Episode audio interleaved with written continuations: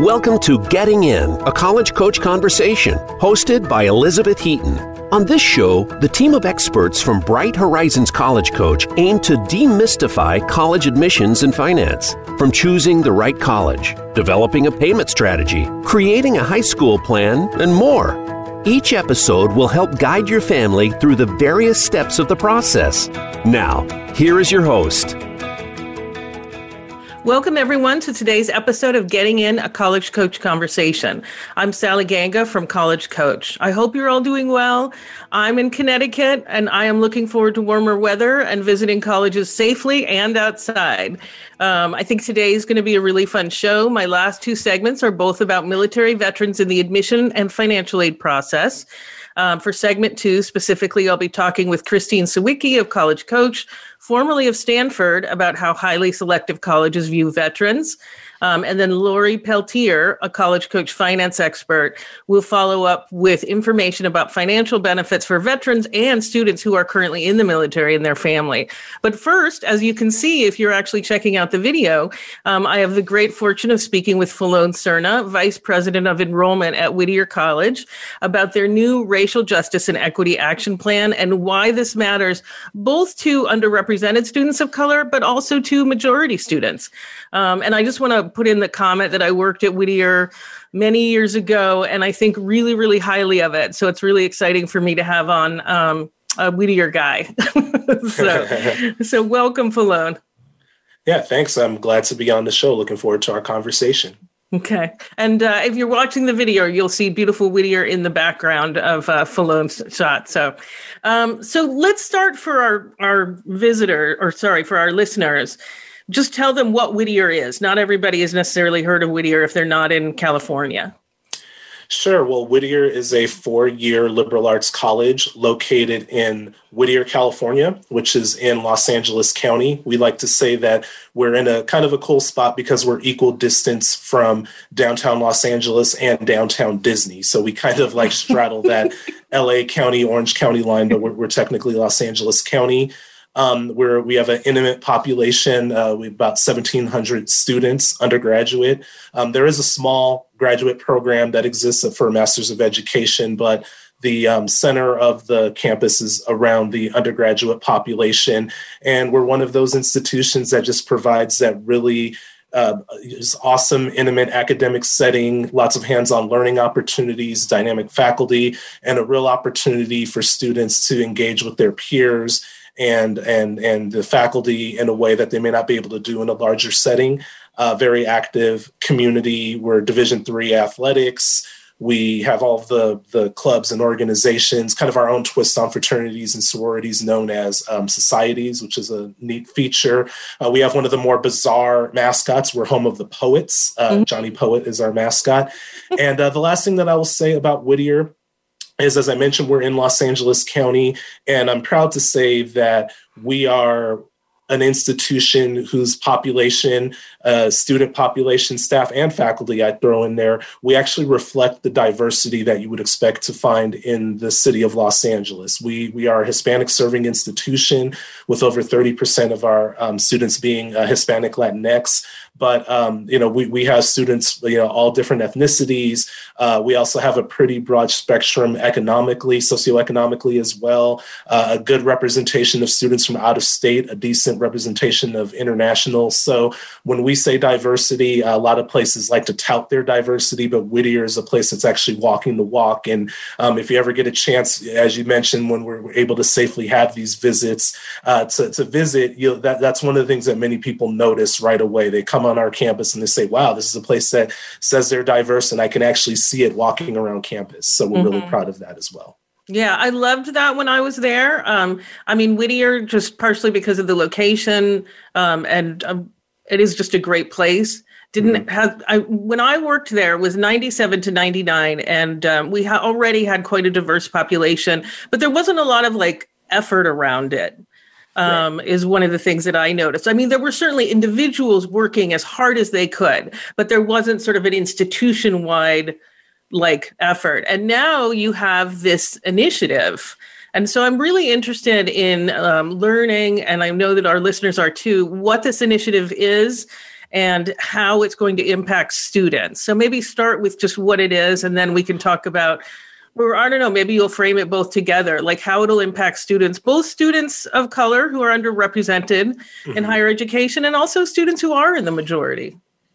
Well, I'd, I'd have to give credit to our president, um, Dr. Linda Oubre, who has been with the college for a little bit over two years. And uh, she's one of the reasons why I decided to join the, the team at Whittier. And one of the reasons why she came on board, she's a Black woman, um, lots of experience in higher ed as well as the business world, very dynamic leader. And she would probably agree with your assessment that while Whittier has been a place that's, um, you know, become diverse as a result of being in the location that we are, it's it's a place where I should say, she felt that the institution needed to lean into that a little bit more.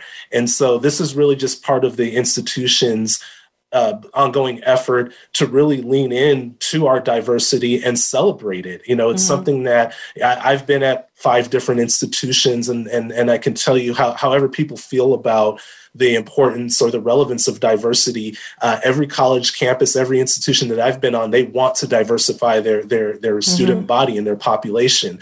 And we, you know, Whittier's really there. You know, we certainly have some things that we can continue to work on, and that's really where this initiative comes because it's not enough to just have a bunch of uh, a diverse population, just a bunch of different people on campus. Um, with diversity comes different needs and, mm-hmm. and, and, different things that students need um, to ensure that they're going to be successful, to ensure that they feel like they belong on the campus and that they own the campus, not just belong. You know, we want mm-hmm. our students to have ownership over over their their education and you know over the campus community and so it's it's really making sure that we are serving our students to the, the best of our, our abilities and, and, and really recognizing that with this diversity comes a need for us to, you know, take an assessment of what we do, our culture, our business mm-hmm. practices, our traditions, and just making sure that everyone is included in that and and it's a it's it's going to be an ongoing process you know we, we're we're still at the beginning of it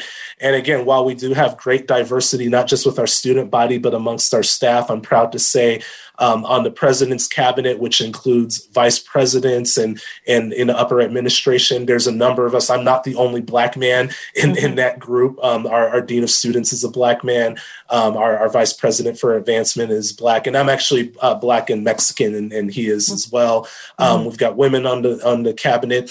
Additionally, I'll say that on the board of trustees it's another thing that we're looking to diversify uh, and we've done a great job of just having broader representation of women and, and, people of color you know to, to make sure that we're representative the leadership needs to also be representative of our student body and so so it's all kind of like a, a, a combination of all of that and and um, you know we're, we're, we're looking forward to getting to work on this and and like I said, making sure that we're serving our students so that they're not only successful while they're at Whittier, but once they leave, you know this this mm-hmm. is pouring into them so that when they're alumni and they're out in the world, um, they know how to um, you know act accordingly.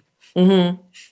Excellent. So what are what does this mean in in I mean, so concretely we know that you've got excellent diversity uh, in the leadership, how is this directly? I mean, that's automatically a positive impact on students. But what are some of the initiatives? What are you thinking about doing? That's you know, how is that going to impact students in kind of a concrete way? Yeah, so um, there's a lot of. Um, I'll start by saying there's a there's definitely an initiative towards um, student services. I'd probably say that's where where one way I would start. Um, I'm, I apologize. I'm looking for the um, as I'm trying to talk here. I want to make sure I get the the, the name right. But we recently hired um, uh, a new staff member, um, dean of diversity. Um, I'll grab her name in a moment. But um, you know, we're we're really looking to make sure that we actually have services on campus that will um, you know make sure that you know once we do have students here that that we're we're appropriately um, serving them so you know one of the initiatives you know one of the things that we discovered um, while we do a great job with you know for example we're one of the the strongest institutions in graduating uh, women in STEM and particularly Hispanic and Latinx women. Mm-hmm. Uh, but one of the things that our, our um, research found is that we need to do a better job in supporting uh, Black students and Black men in particular. Mm-hmm. And so a lot of the initiatives that we have are, are going towards that.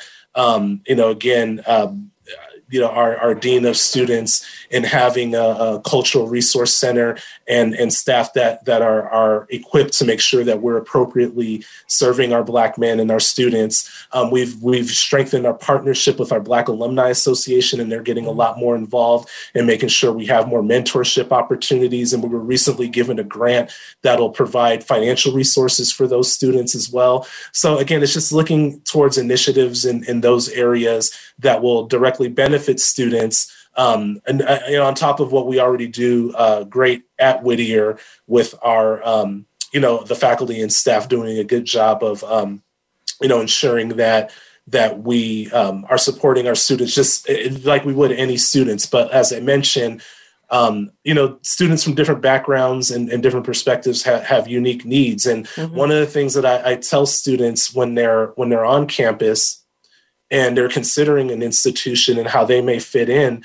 Um, even a place like Whittier that's diverse, you know, we we are predominantly white institution in the sense that that's how you know we were established in a lot of the the way the institution runs um, you know, from the curriculum to the traditions and culture, a lot of that is steeped in what a lot of people would would classify as white culture, right? And so, mm-hmm. you know, there, there's a there's an adjustment there for many of our students, and we need to ensure that we have people on campus and individuals on campus who are going to be able to, um, you know, support that and and make sure our students are able to make those those transitions. So um, so yeah, so sorry. You know, recently we we promoted our first uh, associate dean for diversity, equity, inclusion, who's a long term mm-hmm. staff member. So that's that's one step forward. And and as I mentioned, also we we hired a, a dean of of diversity as well. And and like I said, fortunately, I should have had my notes prepared. I apologize. I, I, I don't okay. want to misrepresent her name, but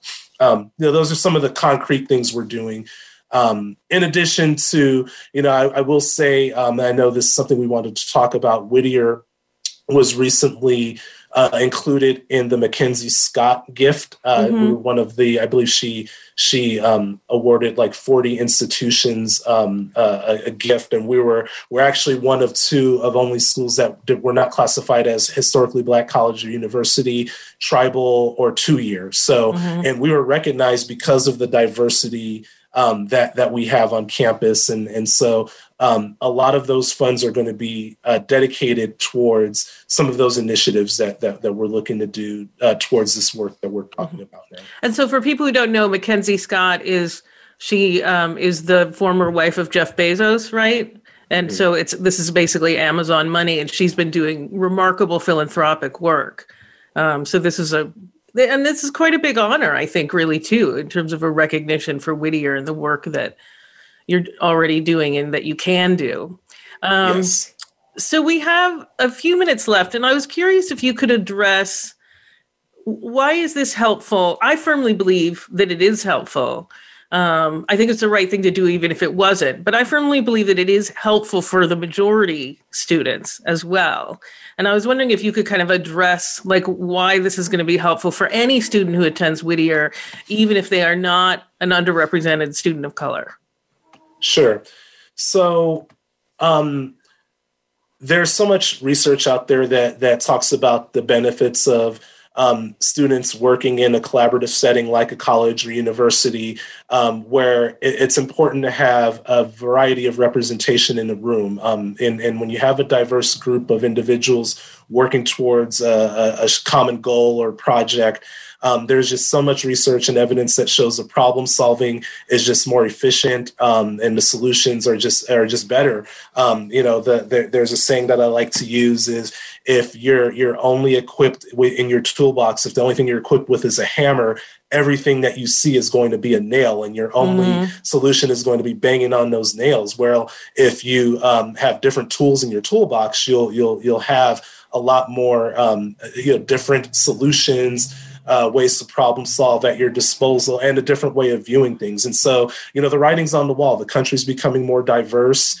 um, in terms of ethnic breakdown. And we believe it's our responsibility to make sure that our students are prepared for uh, a, a, different world. And, and, and in California, the diversity is already here, certainly. Mm-hmm. Uh, so we want to make sure that our students are prepared to interact work and and collaborate with folks who do not look like them and and, and who come from different perspectives and backgrounds from them um, whether it's ethnic wise whether it's socioeconomic even someone coming from a different state i mean all these things really come into play so we believe it's our responsibility to ensure that our graduates are prepared for that mm-hmm.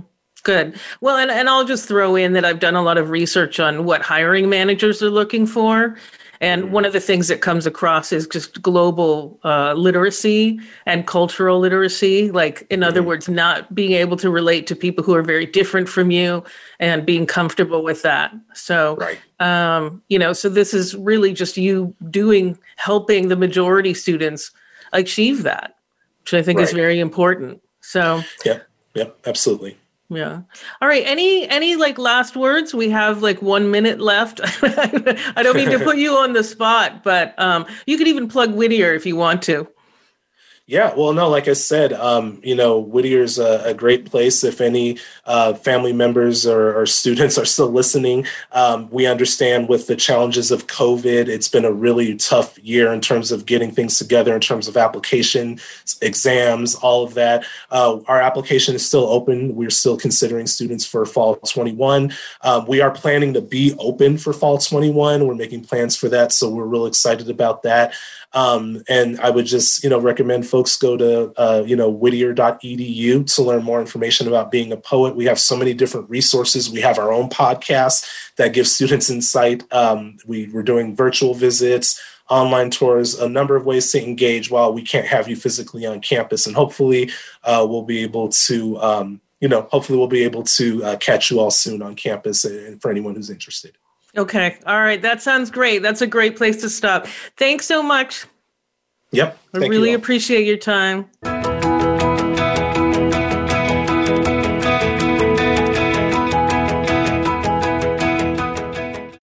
Find out what's happening on the Voice America Talk Radio Network by keeping up with us on Twitter. You can find us at Voice America TRN. When it's time to go through the college admissions process, look to Bright Horizons College Coach for ethical guidance and customized support. Our educators will get to know your students' ambitions and talents, help highlight hard won achievements, and create a plan for getting into a top choice school. That plan includes helping your student choose classes and extracurriculars, create a college list, brainstorm and edit essays, and navigate college financing options. Visit getintocollege.com to learn more. College admissions can be stressful, but Bright Horizons College Coach is here to help. Our college experts, who worked in admissions and financial aid at some of the nation's most selective institutions, offer ethical, customized assistance based on each student's individual strengths and interests. Students receive one on one guidance throughout the process, and our 100% success rate means all of our students have been accepted to college. Visit getintocollege.com to learn more. Become our friend on Facebook. Post your thoughts about our shows and network on our timeline. Visit facebook.com forward slash voice America.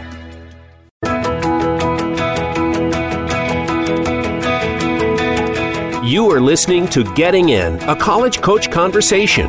To submit a question for an upcoming listener Q&A segment or to suggest an idea for a future segment, please send an email to gettingin.voiceamerica at gmail.com. Now, back to the show. Welcome back, everyone, and welcome, Christine. I'm so excited to talk to you about veterans in the admission process at highly selective colleges and universities. And your experience at Stanford, I mean, it's just the most selective university at this point, I think. I don't know if Harvard has clawed its way back or something, but in any case, it's a tough place to get into. So it'll be a really interesting perspective in how Stanford viewed veterans. Um, so why don't you go ahead and kind of talk to me about you know, I, I know that Brown recently had an initiative, um, and that's part of what brought this to mind for me. And I really wanted to have you on. So tell me, like, tell me about kind of what the motion or what the action is around veterans in the admission process going on in the world right now. Yeah, um, thanks so much for having me, Sally. It's great to be here. Um, I think when you're thinking about highly selective admission, um, what is so important is what each individual student is going to contribute and bring to that class. And as um, you know, a group of people in admission office trying to pick amongst you know the most talented and academically qualified students across the world individual stories really help differentiate students across this very talented pool. And the veteran experience is an incredibly uh, powerful one that can bring a really original and unique voice to a class. And um, that was very much valued um, in the process um, that I was a part of, uh, but is also very much valued across institutions as a whole, leading to things like the Brown uh, commitment that uh, was announced last year.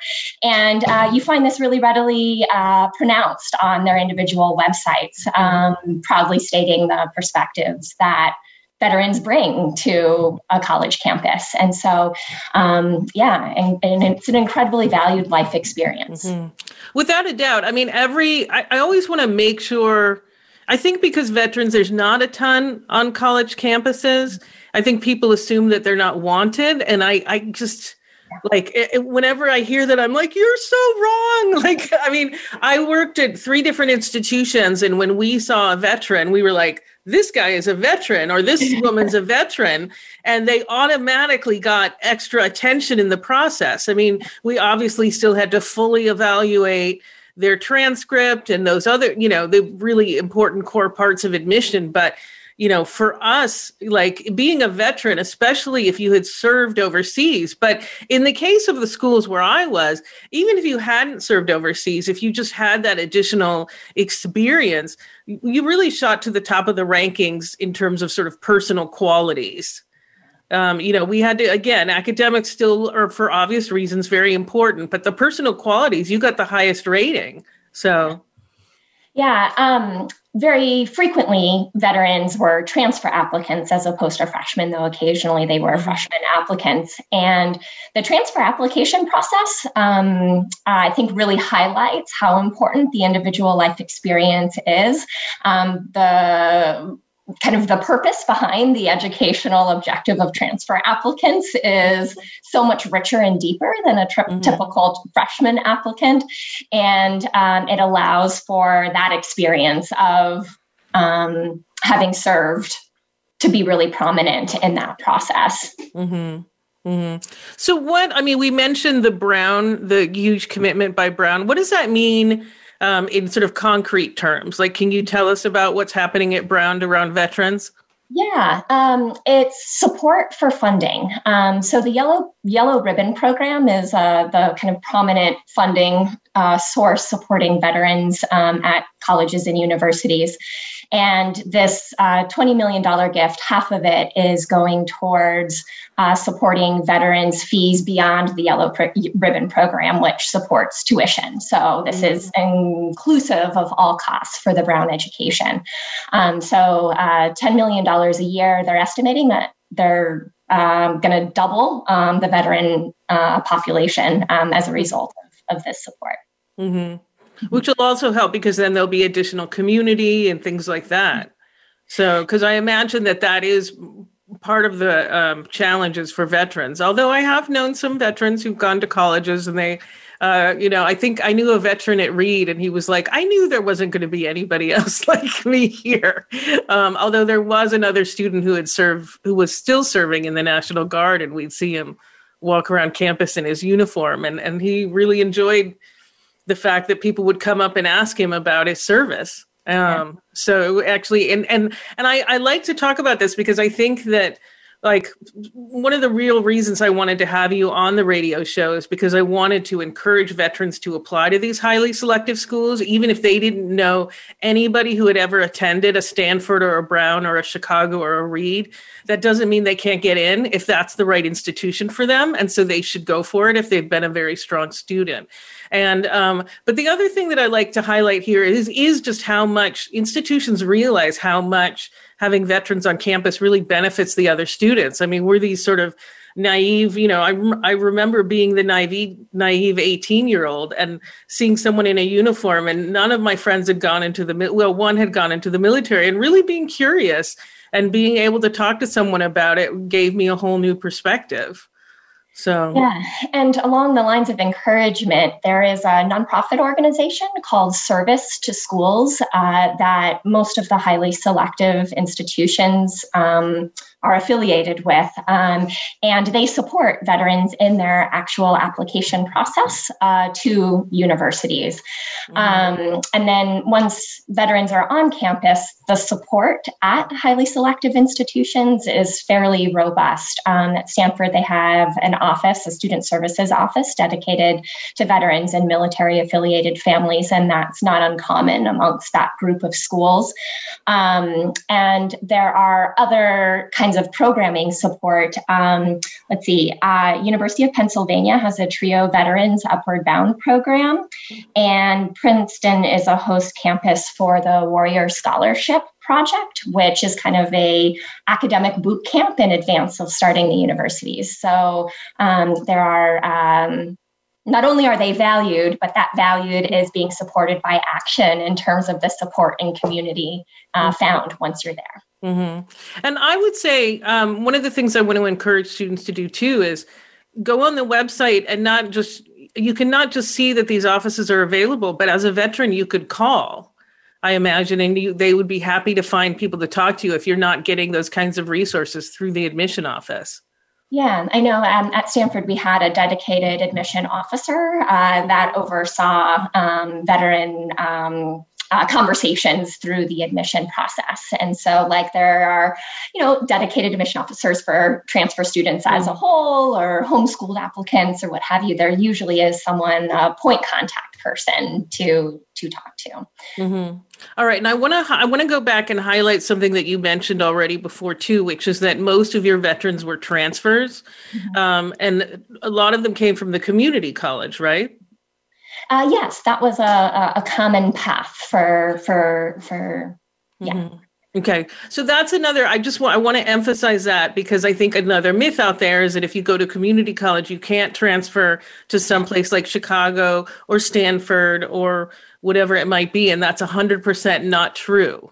Correct. Um, Falsehood. exactly. So, um, what I mean, I imagine they had to take extremely rigorous courses at the community college, but then again, as far as extracurriculars were concerned, they were ranked at the top level. Definitely. Okay. All right.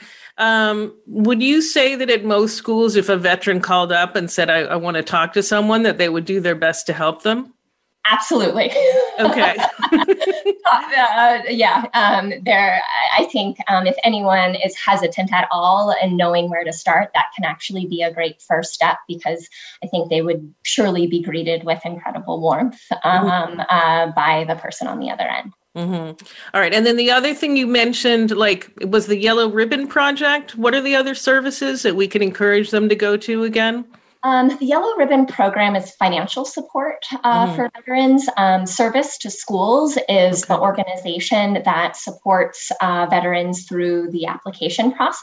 Mm-hmm. And actually, they um, uh, welcome volunteers to be ambassadors to help support those students. So, mm-hmm. for any listeners who are interested in this population and want to get involved, um, you can check out their website for those mm-hmm. opportunities. Um, and then uh, the Warrior Scholar Project is the um, academic boot camp that Princeton hosts. It was founded mm-hmm. by Yale alumni. Uh, Cornell participates in it as well. Okay. All right, great. Now, one of the other things I wanted to to bring up too is um, how veterans can talk about themselves in their applications. I mean, an obvious thing to me is definitely write about it in your essay. It's going to be an important piece of the application. Would you have encouraged that too at Stanford?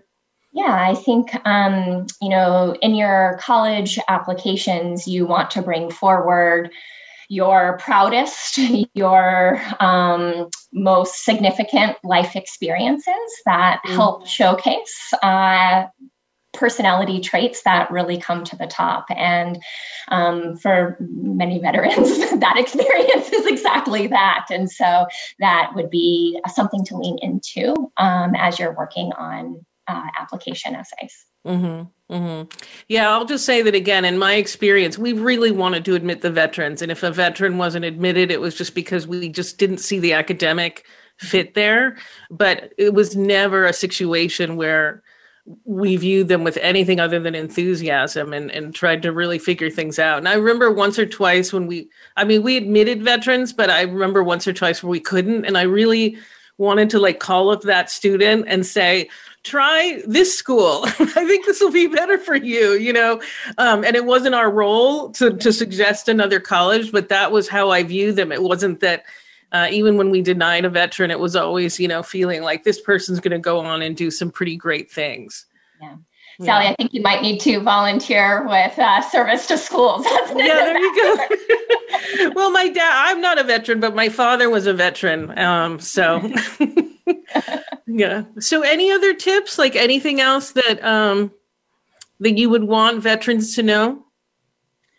Um, or people who you know talk to veterans, advise veterans. Yeah, um, I think um, to see opportunity when they look uh, towards what comes next, and uh, if um, you know education can help be a part of that next step for them, mm-hmm. That this is one um, I think, as you said at the beginning, is going to just so warmly embrace them uh, uh along the way in the application process and, and beyond. So um, I guess um, optimism, I guess, is what I would like to yeah, yeah. part with. Okay. All right. That sounds great. Um, thanks so much, Christine. Thank you, Sally. All right, we're going to take a short break and then we'll be right back to talk to Lori Peltier, college finance consultant, about financial benefits for veterans and military students and their families.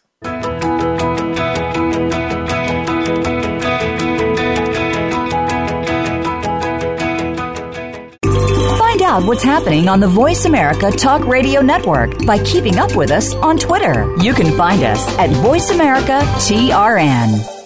When it's time to go through the college admissions process, look to Bright Horizons College Coach for ethical guidance and customized support. Our educators will get to know your students' ambitions and talents, help highlight hard won achievements, and create a plan for getting into a top choice school. That plan includes helping your student choose classes and extracurriculars, create a college list, brainstorm and edit essays, and navigate college financing options. Visit getintocollege.com to learn more. College admissions can be stressful but Bright Horizons College Coach is here to help. Our college experts, who worked in admissions and financial aid at some of the nation's most selective institutions, offer ethical, customized assistance based on each student's individual strengths and interests. Students receive one on one guidance throughout the process, and our 100% success rate means all of our students have been accepted to college. Visit getintocollege.com to learn more. Become our friend on Facebook. Post your thoughts about our shows and network on our timeline. Visit facebook.com forward slash voice America.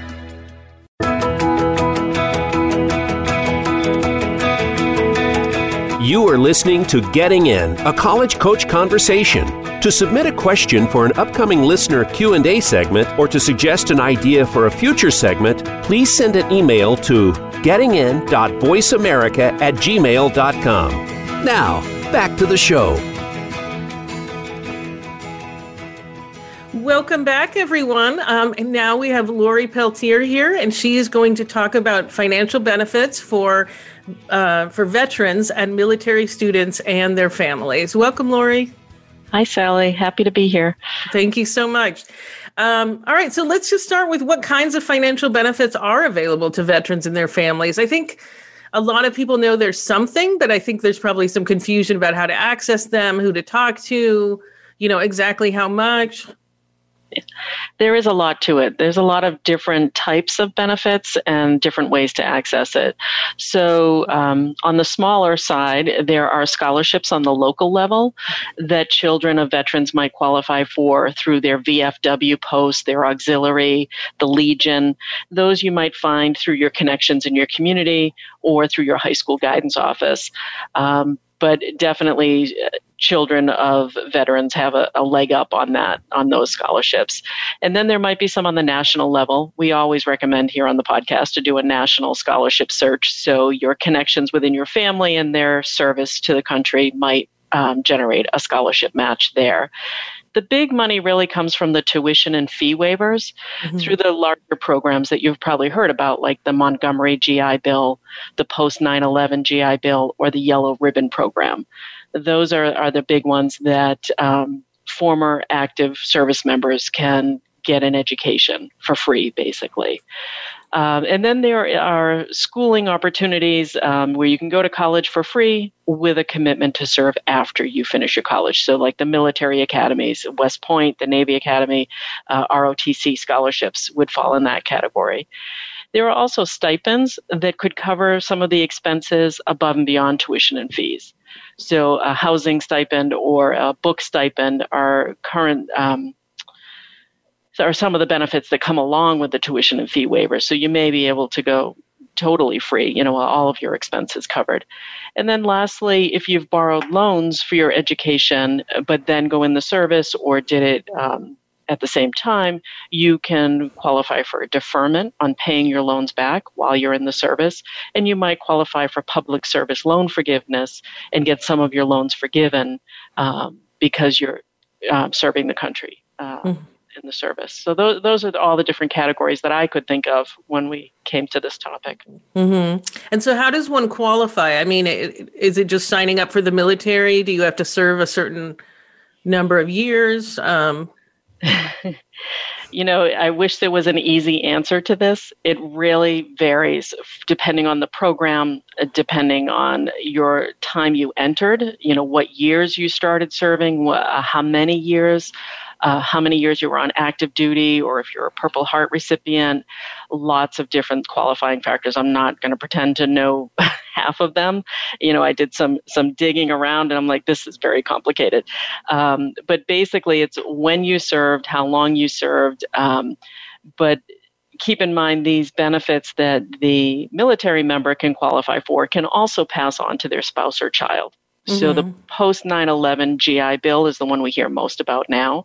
So any active duty members after September 11th, 2001 can qualify if they've done a certain amount of time um, can qualify for these benefits and it's a percentage so if you meet the maximum you can get 100% of your tuition and fees paid at an in-state public school Okay, I was going to uh, ask where. Like, that, yeah. can you get it all at a, a, private school, but it just the in-state public? Okay, right, and that's they, still great. Right, and if the, the service member doesn't use it, they could give it to their spouse or to their child. You know, whatever mm-hmm. percentage they qualify for, and they could even split it between their children.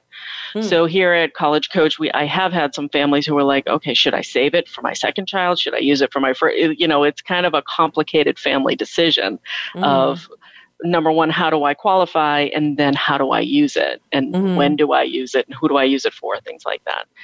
Um, so, so that's, um, you know, some of the qualifying factors, but definitely have to talk to your Veterans Administration to make sure that you qualify.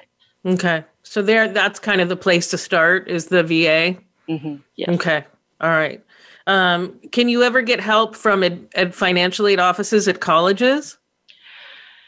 So the um, financial aid office at, at the college may be able to help you, but the most important place is the veterans officer in the registrar's office. Okay. Every registrar's office has a veterans officer who signs off on all your documents and says, yes, this person enrolled, and, and gives the VA the documents that they need to qualify them for the money, including the stipends and the book vouchers and all of that.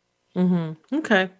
All right. And so these benefits can be used at any college. It might not all be paid for, as we just discussed, but or are there any limitations? It, it didn't seem to me that there was. I mean, I've I've read stories about uh, veterans at for-profit colleges as well as not-for-profit. Like there doesn't seem to be limitations in that way. Right. Um, you can get any degree, uh, trade or technical program, associate's, bachelor's, master's, even a doctorate degree. Mm-hmm. Um, and you can go to any college, but the, the post 9 11 GI Bill only pays for in state public. Okay. There is now the Yellow Ribbon program, which goes on top of that. So if you qualify for the maximum post 9 11 GI Bill, and you go to a school that's a yellow ribbon program school. So not all colleges will participate, mm-hmm. but if you find one that does and you get selected, they do a first come, first serve selection. So you want to get your application in early, let them know that you're under this program. You could get that tuition and fees covered as well, even mm-hmm. at an out of state public or a private college for mm-hmm. like a master's degree. So it really depends on the school. Um, and you may have to shop around to find the school that's going to cover you the most. Mm-hmm. Yeah, and uh, I mean, our last segment was about veterans at highly selective schools, and Brown University, one of the most selective colleges in the country, is a yellow ribbon school. Mm-hmm. So don't assume that the school you're looking at is not going to be one. It's a pretty broad range of schools. Right. Um, so, all right. It sounds like there are a lot of qualifying factors to be eligible for these funds. So you know, where should a veteran get started to check all this out? As I mentioned earlier, it would be the VA office, mm-hmm. you know, um, and I, I've had to call them when I was a veterans officer at a college, and, and I know.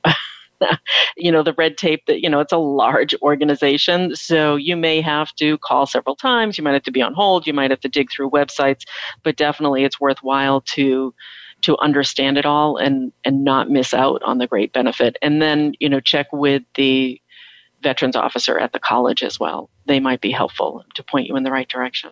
Mm-hmm. Yeah, because it does seem like an enormously complex process. I mean, but if every school has one of these, I mean, I, I think a great place to start might be at a community college, for example, if you're starting by taking classes there. Um, you know, mm-hmm. so like just go to the registrar's office there? Right, right. Mm-hmm. That that would be a good idea. Okay. All right. I'm going to, this is a little bit off topic, but by the way, I am going to put a plug in for community colleges if you're looking at trades and things like that. We really do recommend the not for profit schools as much as possible um, at, at Bright Horizons College Coach. Um, sometimes your for profit schools are the only ones available. Sometimes they're working with a particular company, in which case, go for it. They can be helpful. But starting with the community college, you're usually going to pay less and you're going to be um, you're going to be in a program that is more likely to transfer to other institutions. So sorry to make you listen to that, no, Lori, but no, whenever these come up, like I just always want to emphasize that. Um, and all right, so what about a current high school student who is not a dependent of a veteran? How can they receive funding from the military? So they can receive funding, but it usually comes hand in hand with a commitment to serve. Of course, you know, the, the government's not going to pay you to go to school and not get anything out of you in the long run. Mm-hmm. So again, that's where the, the, military academy is one. The military academy is totally free. Um, I believe the only thing you have to pay for is your uniforms, but you do have a commitment to serve five years of active duty when you graduate as an mm-hmm. officer. So um, it's a great education, but you have that five year commitment. You can stay longer, but um, in order to get it for free, you have that commitment. Same thing with the ROTC scholarship. As you probably know, Sally, my daughter did the ROTC scholarship. She's in the process of serving um, her four year active duty commitment. Um, so although they will pay for tuition and fees, and sometimes the school will kick in room and board, so it can be a very mm-hmm. inexpensive degree, you do have that commitment at the end. If you don't um, come through with that commitment, you would have to pay the school back. You would mm-hmm. have to mm-hmm. pay back all that free schooling that you received over those four years. Um, what I think is a little more complicated is enlisting right out of the high school. Mm-hmm. Um, and, and not going to college, but going into the military first. I honestly don't know a lot about that, but what I would recommend is definitely getting all your answers and getting them in writing if possible mm-hmm. before you commit. Um, I have seen students who, um, out of high school, they commit, they go to boot camp, and they qualify for everything, and then they go to school and they get some funding for their schooling, and then they go and serve. So there, there's a lot of different paths you can take. And you can get a lot of education while you're in the service as well. You can learn a trade that then you can get a job with when you get out. Um, but just a couple of the different ways, you know, there that, that a student could do it. Um, I do think it's something you don't take lightly, mm-hmm. um, you know, especially as an 18 year old. And I think um, I've even seen where high schools don't allow the military to come in and recruit at like a college fair. And, and they're not allowed to have a table there mm-hmm. because they feel that, you know, it's too much for an 17, 18 year old to process on their own. Mm-hmm. Yeah, I have, I have talked to students who were talking about um, joining the military, but only for the scholarship money and I always wanted to really, I always tried to get them to think carefully about what it meant to be in the military, mm-hmm. you know, and to have your life sort of dictated to that extent, mm-hmm. the discipline mm-hmm. that's required. Uh, and the regimentation. I think it's fair to mm-hmm. say that, right? Um, so I was wondering, since your daughter went into it, like, would you say there's a particular kind of student that might be an especially good match for the military or what should they do to find out if this is valid for them or if it's just not going to be the right environment for them i think um, she was able to shadow an rotc cadet while she was a senior in high school um, so she went to a college campus spent a day as a cadet which really kind of helped you know talking to as many people who were in it um, you use the word regimented that's you know um, and and that was my daughter, three sport athlete, but you know her bag was always packed. She was on time in the car mm-hmm. with her lunch and her uniform, and never forgot it. I'm like I don't know how it happened, but um, one of the other things I, I would bring up is you know she has the opportunity now where she could go to grad school and the army would pay for it, mm-hmm. but again she would have to sign on for four more years or three more years or something like that. It's like it's tempting, you know, it, that they would pay for your graduate education, but then you know do i want to stay do i want to leave when my four years is up so it's always that kind of the carrot and the in the horse you know um, if it, if you're enjoying it and you want to stay you could really you know continue to get your education for free and commit to more years along the way mm-hmm. yeah and i do think it's valid to talk about how you can get a lot of skills um, in the military, and you can get credit for some of the things you study. Like there's a language institute, um, I think Monterey Language Institute through the military at Reed. We gave credit for almost nothing, but we gave credit for their language classes because they were so strong. Um, and a lot of colleges were far more generous than Reed and would give kind of like life experience credits and mm-hmm. for the types of skills that you would have. So there are a lot of benefits, but you do need to make sure don't just do it for the money. Do it because there's something about the life right. that genuinely appeals to you. I think that's right. quite important. So that's true. I would 100% agree. Yeah yeah. But it doesn't sound like she has any regrets. The only question is whether she's going to stick with it or not. Correct. Okay. Correct. yes. All right. Um all right. Well i any any last comments? Anything else or um um, I would say, you know, I have talked to military families, and um, you know, I'll be honest that you know, in the service, you don't make a ton of money. You're not mm-hmm. a, you know, a corporate employee making, you know, big 401ks and things like that. So um, they often struggle to pay for their kids' education. So definitely look into the scholarships, and if you mm-hmm. can pass on your veterans benefits to your child to help them through college, so you don't have to take on that debt. Mm-hmm. Okay. All right. All right, Lori, that was very, very helpful. Thank you so much. Oh, you're welcome, Sally. Happy to be here. All right. I think I'm just going to do a quick school spotlight. Um, I wanted to tell all of you about Bryant University. Um, it's a small college in Smithfield, Rhode Island, only for students who are serious about studying business, but they still want a liberal arts education. It's really well known for its international business program, located one hour from Boston. Um, all classes taught by full professors, not graduate students. And the school boasts that 99% of recent grads are either employed or enrolled in graduate school within six months of graduation. Um, it's about 3,400 undergraduates. And um, they really study business through an interdisciplinary lens. So, um, you know, all students who pursue a major in the College of Business complete a minor through the College of Arts and Sciences. And there are many valuable programs like biotechnology, communication, legal studies, math. Um, and the same requirement holds true for liberal arts majors seeking out complementary business minors. Um, Bryant is committed to international engagement, and there's a lot of opportunities for students to connect with other cultures. Nearly half of all undergraduates, for example, study abroad and take advantage of the sophomore international experience. So, whether you're studying culture and business in China or business design and innovation in Italy, students at Bryant are committed to becoming leaders in a global economy. All right. I always like to highlight the additional colleges. And so for my final um, outro, I want to remind all of you that you don't have to listen to our shows live. Every show is accessible 24 7 on the Voice America website. And you can also download every show for free on iTunes. And if you want to search for a particular show topic, you can go to our blog page at blog.getintocollege.com. That's blog.getintocollege.com. Um, and last, don't forget, we're here every Thursday at 4 p.m. Eastern, 1 p.m. Pacific. And actually, um, next week, just you know, Beth Heaton will be talking with her guests about um, how to show demonstrated interest during COVID 19 and regular decision results, and what to do if you're a senior who has been waitlisted. All right, thanks so much.